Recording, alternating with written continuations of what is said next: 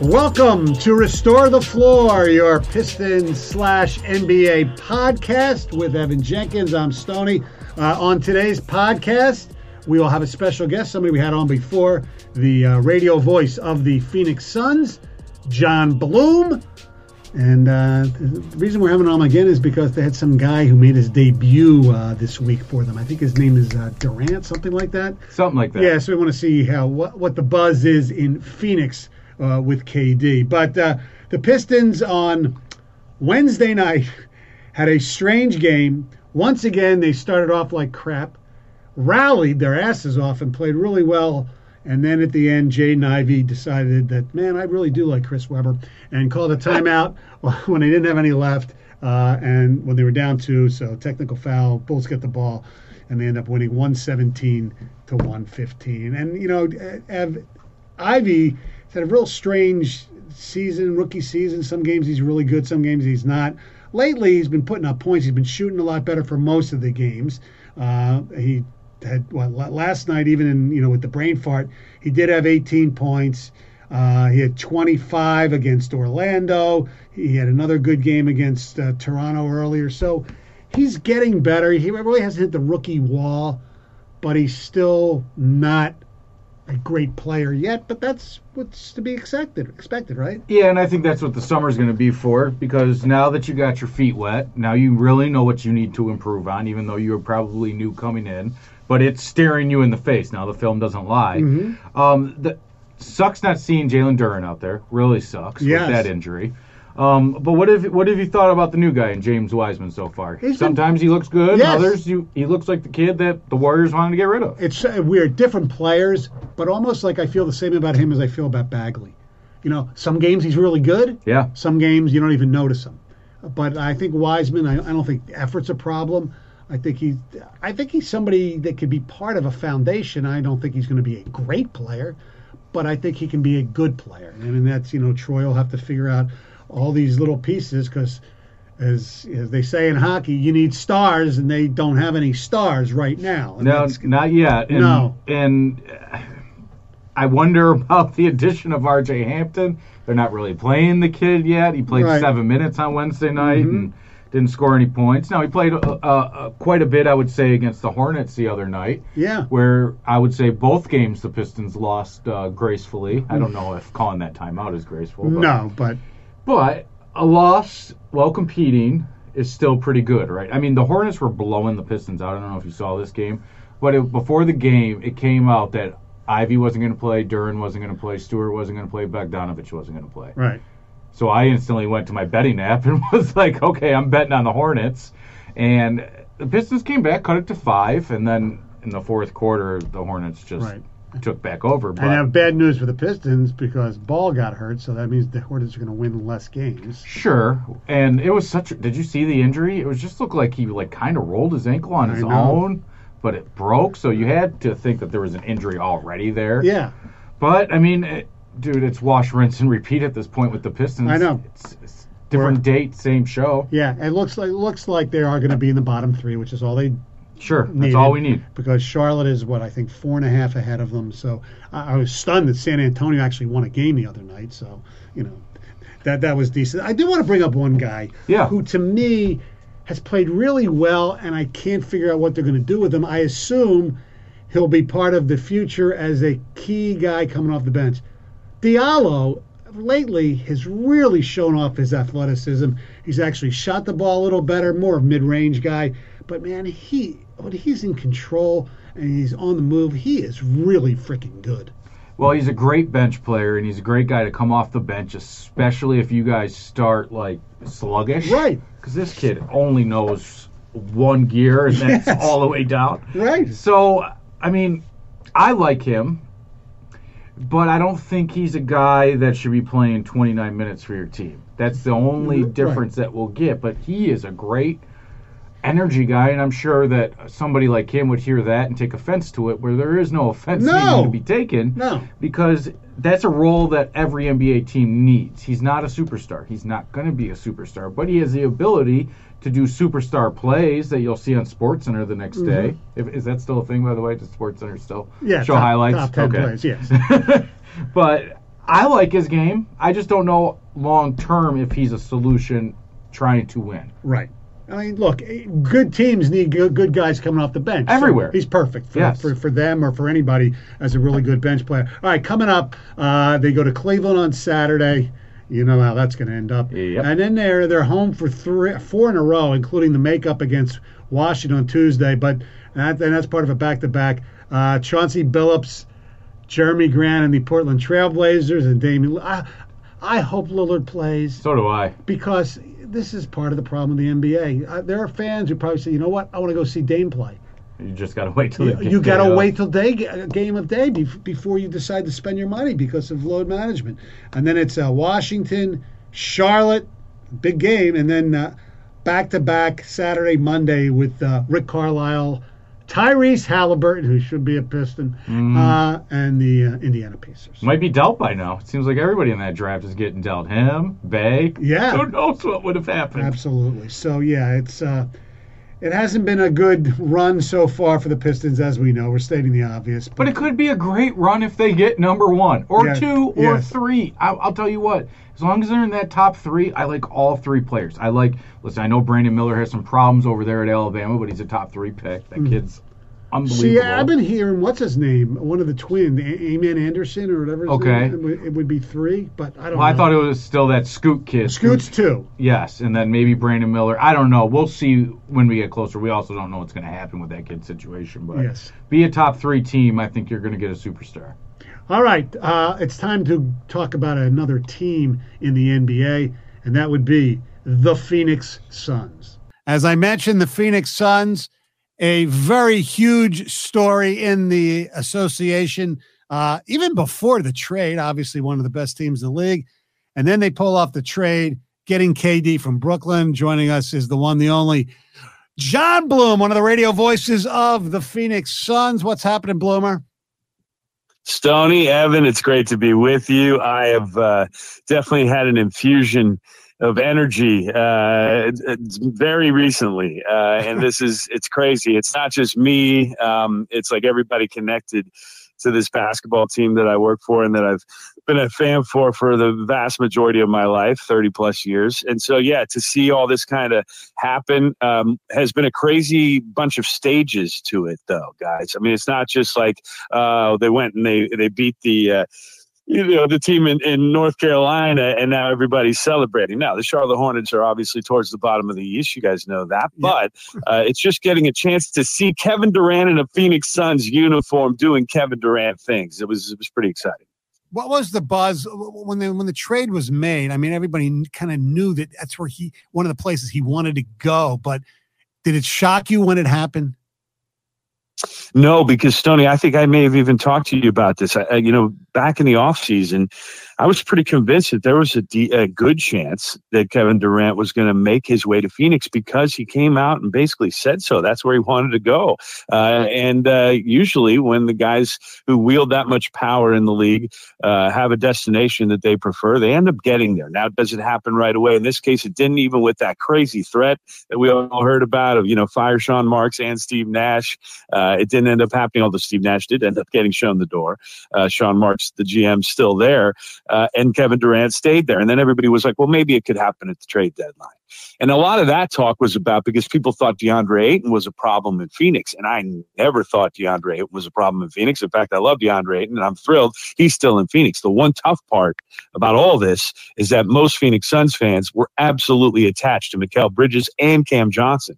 You gave up both of them. And that was a lot. And it was a lot because Kevin Durant wasn't in a uniform and Cam and Mikal were going to work for the Nets and both playing very well, doing things that we've watched them do as they've grown as Suns over the last few years. So there was a strong attachment. I mean, my daughters were devastated, guys, because they've watched these guys grow up, and you you do get attached to your players when you draft them or you get them on draft night, uh, as it, it was for those two dudes. So now you get Kevin Durant, and now finally you've gotten through those kind of stages of grief and sadness of everybody losing the guys and watching them play in a different uniform. And then you waited three weeks just kind of in anticipation. And there was so much anticipation for last night. Man, I, for a regular season game in Charlotte, it was unbelievable. People were dripping off the ceilings in the pregame media rooms. I mean, it was you couldn't imagine the lineup outside the hotel. And we usually have a lot of people out for Booker and Paul, and certainly in North Carolina, CP3's got his deep ties there. So there's always Chris Paul high school jerseys and stuff that you see Wake Forest stuff. But now with KD, it was a whole different ball of wax. That's pretty cool. Now, the actual play on the floor, okay, so he's, he started off well, hit what, eight points right off the rip or something along those lines. But now, I, I believe it was either the second or third quarter. This is the beauty of the league pass, Tony, is that I can watch that from my house here in Michigan. But they had KD out there with Paul and Booker on the bench. Is that something that we'll see more of? And I think that's a great, great way to use Durant with those two getting rest. Or do you imagine them all three on the floor most of the time? No, I, I, agree. I think there's going to be a stagger, Evan. I think that's what Monty Williams is, is looking at to start, but he has a lot of uh, figuring out to do, for a lack of a better way to put it. I think, you know, the staff right now is just going to try to hone in on their best rotation. Last night they played more players than they probably will on the regular. Uh, Terrence Ross is another one of the kind of midseason acquisitions that immediately got a bunch of playing time. And you guys have seen him a lot in the Eastern Conference. Uh, a lot of our fans don't know a lot about Terrence Ross because he was, you know, Toronto and Orlando exclusively, but they remember him the Pac 12 days at Washington. So here's a guy that they call the torch because he comes in and he's, you know, throwing flames and can score. So that's another weapon. They have TJ Warren, who we loved when he started his career with the Suns, is back from Indiana. So they also have him. And it's just they're trying to figure out the groupings. And, you know, they also had to figure out who they wanted as that fifth starter with the guys we've already talked about. And Josh Okogie ended up being that guy. And they just got him in the offseason from Minnesota where he was a role player. There was no expectation he would ever be a starter, but he has worked his butt off. And what he does is a lot of the things Mikal Bridges did defensively. He's not as long, he's not as well, he's maybe a higher jumper than Mikal, but it's they're different makeups, but they do take on that tough defensive matchup and are willing to just embrace that as their number one job. So that's kind of where the similarity is there. And that is something the Suns need to fit in with those other pieces we talked about. But as far as the stagger is concerned, I think you're going to see Devin Booker on the floor or Kevin Durant on the floor almost the entire game. Like you're not going to see much Suns basketball without one of those dudes on the floor, which is a pretty decent weapon to have. Do you think part of I hate to say anything about Kevin Durant is underrated, but he's a better defensive player than most people think, isn't he? Totally. And last night he showed it off in the first couple minutes of the game. He had a block shot, then he came back. He made another couple great deflections, uh, getting in the passing lane. He was down on himself because he thought he was a little rusty, having not played for a month and a half. But you could have fooled me. I mean, he he did everything that you would kind of expect him to be able to do, almost as if you were watching a highlight reel. There were a few misses on shots that were barely misses, but uh, defensively, I agree. I think that's where he can be sneaky good, and they can really play with some things because now you've got two seven footers in essence with DeAndre Ayton and Kevin Durant that can both protect the rim and also can kind of both get out and cover guys on the wing. That's really dangerous as well on the defensive side. So I think in, in, they are licking their chops and some of the things that they can do to teams there. Well, I think the beauty of Kevin Durant too is that his entire career he's played with other superstars on his team so he knows how to share the ball. And Wednesday night, Devin Booker had what 37 points. Do you think he'll defer more to Booker as this is his team? Let me play the third wheel here, second wheel, I guess, because Chris Paul is going to defer to. Do you think he'll he'll do more of that and let Book have his team still?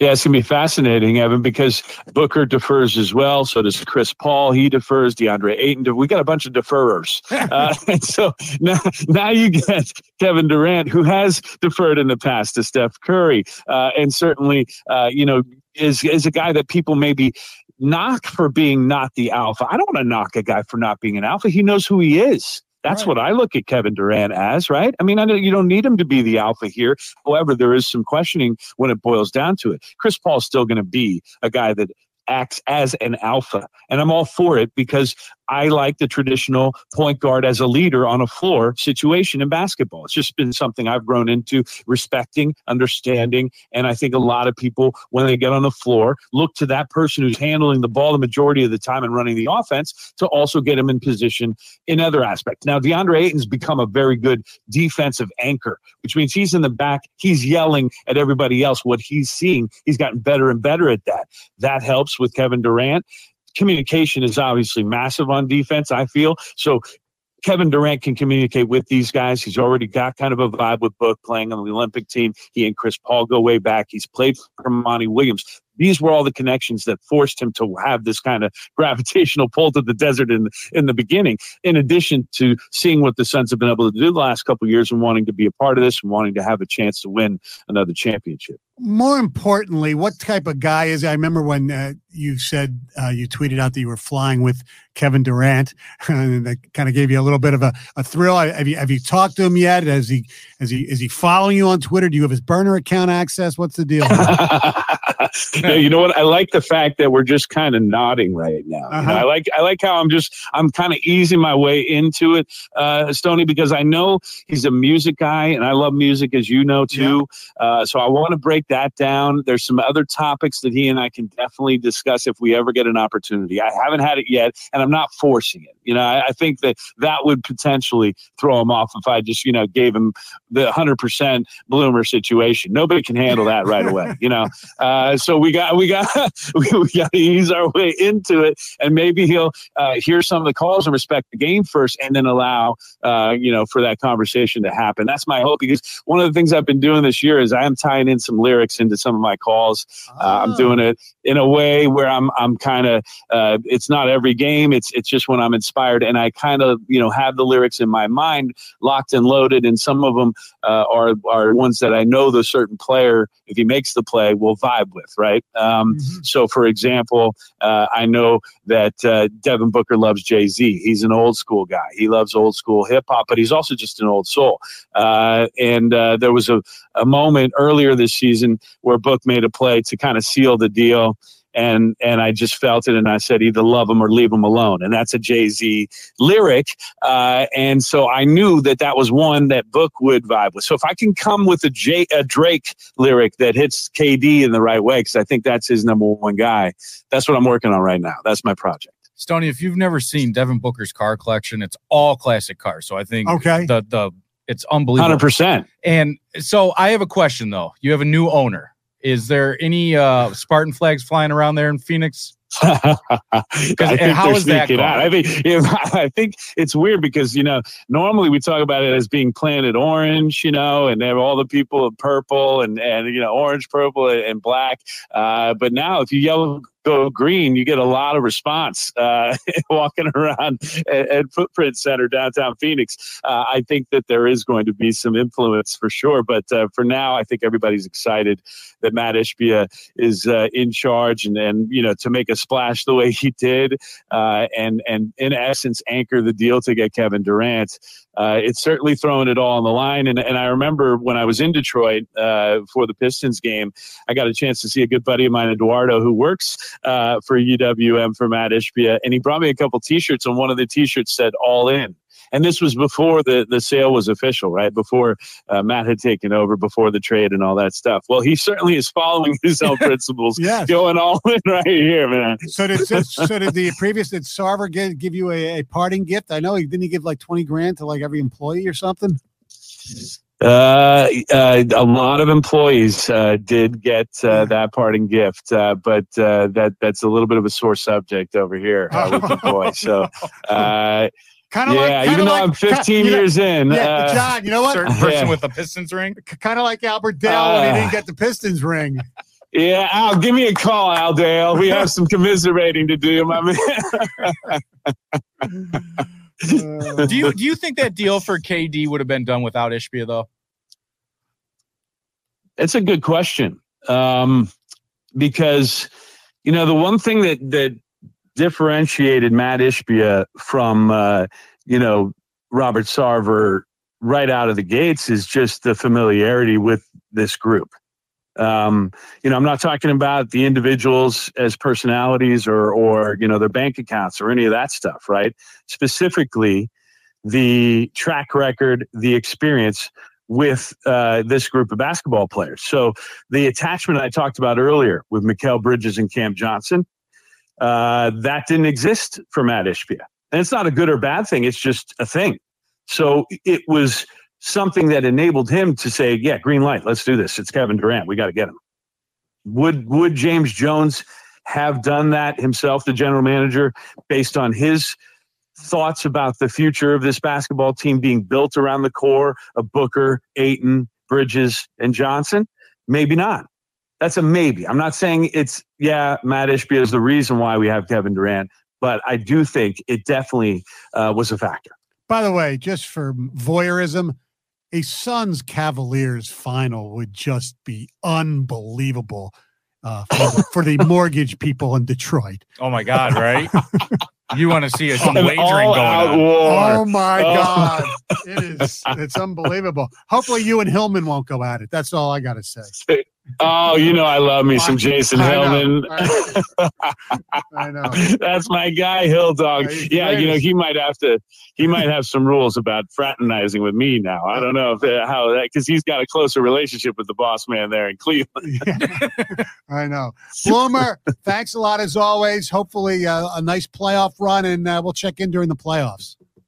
Yes, look forward to it, guys. Uh, and and you know, it's a shame that that we didn't get to see Cade when we were in Detroit. Uh, I know things are, are tricky, and Jaden did his uh, Chris Webber thing last night. Yeah. That was wild. Uh, but you know what? I'm always wa- keeping an eye, like you said, Evan. It's easy to see it now with League Pass and everything else. We, uh, my the whole family, are always keeping an eye on the Stones still, even from far away. Wishing you guys the best, man. Thanks, Bloomer. Talk to you soon. Thank you.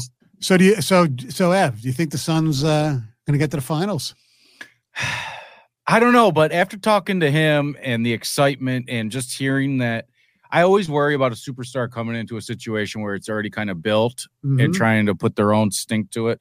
But after watching the the highlights and, and the game last night, just the fact that D Book is still able to go do his thing. I mean, it took Kevin Durant a while to get there, so maybe he was getting acclimated to everything.